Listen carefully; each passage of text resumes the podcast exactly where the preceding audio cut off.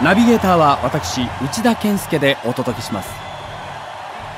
最終話そして栄光。引き分け優勝を知らなかった愛すべき選手たち。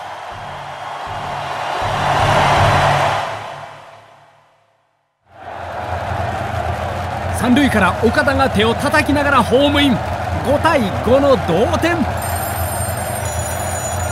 再び記者席の電話が一斉に鳴り響いた。えらいこっちゃ。優勝してしまうがな。記者席はたちまち戦場と化した。ビールかけはサテライトホテルやタクシーに飛び乗って早行け。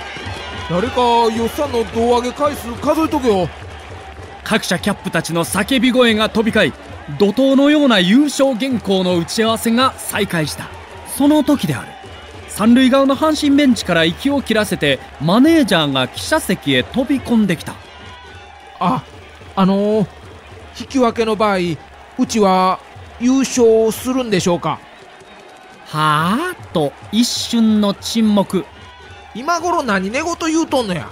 優勝や。優勝に決まっとるがな。ははいありがとうございます。マネージャーは踊るようにしてベンチに飛んで帰っていった。どんチームやね。優勝の条件を知らんとは。記者席から阪神ベンチを覗いてみると平田らがこちらを向いて頭の上で両手で丸のポーズを作っている。その口は「優勝?」と聞いている。記者席から丸ポーズを返すとベンチがドーッと湧いた。ほんまに知らんかったんや。後の話だが本当にみんな知らなかったようだ。ほんま俺も知らんかったんよ。同点の方も踏んでベンチに帰ったらマネージャーが飛び込んできて「優勝やで!」と叫んだから分かったんよ。とは岡田の回想。そして川藤も。引き分けで優勝なんてそんなアホな話あるかい。とずーっと思っとった。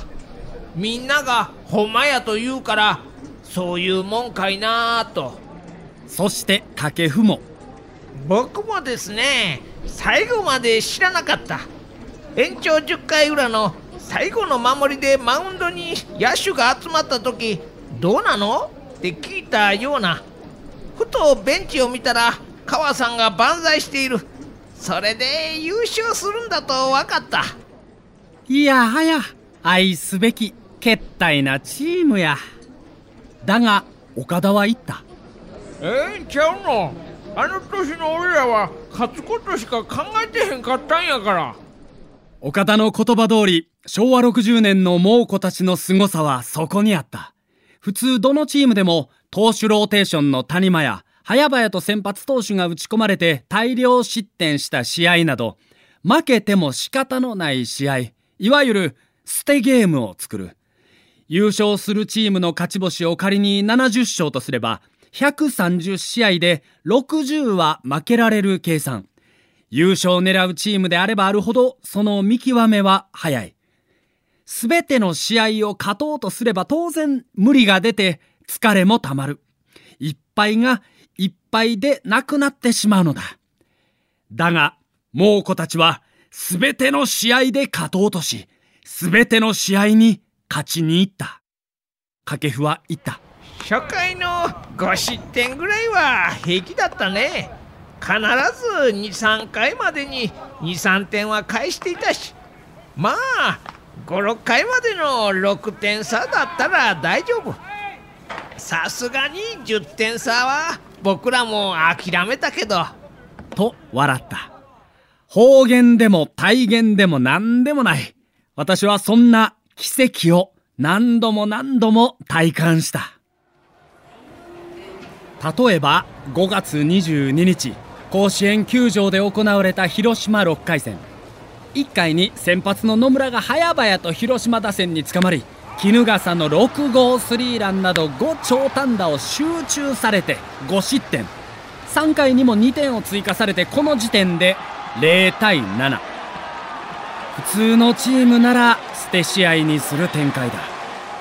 ところが猛虎は捨てない。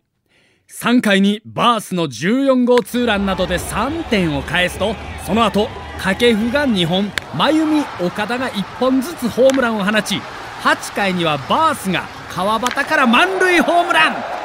終わってみれば13対8の大逆転勝利だ。引き分けなんて狙わない。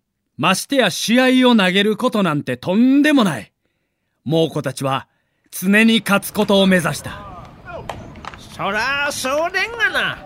うちは勝ち星を計算できるチームやおまへん。挑戦者なんです。それを忘れたら飽きまへん。と吉田監督は言い続けた。勝っても負けても一生懸命。それが昭和60年の吉田野球だった。そうして掴んだ栄光だからこそ今でも猛虎伝として語り継がれるのだ。延長10回ヤクルト最後の打者隅の打球が中西のグラブに収まるとベンチから猛虎たちが雄たけびを上げて飛び出していた。その顔はもう挑戦者ではない。勝者の顔であった。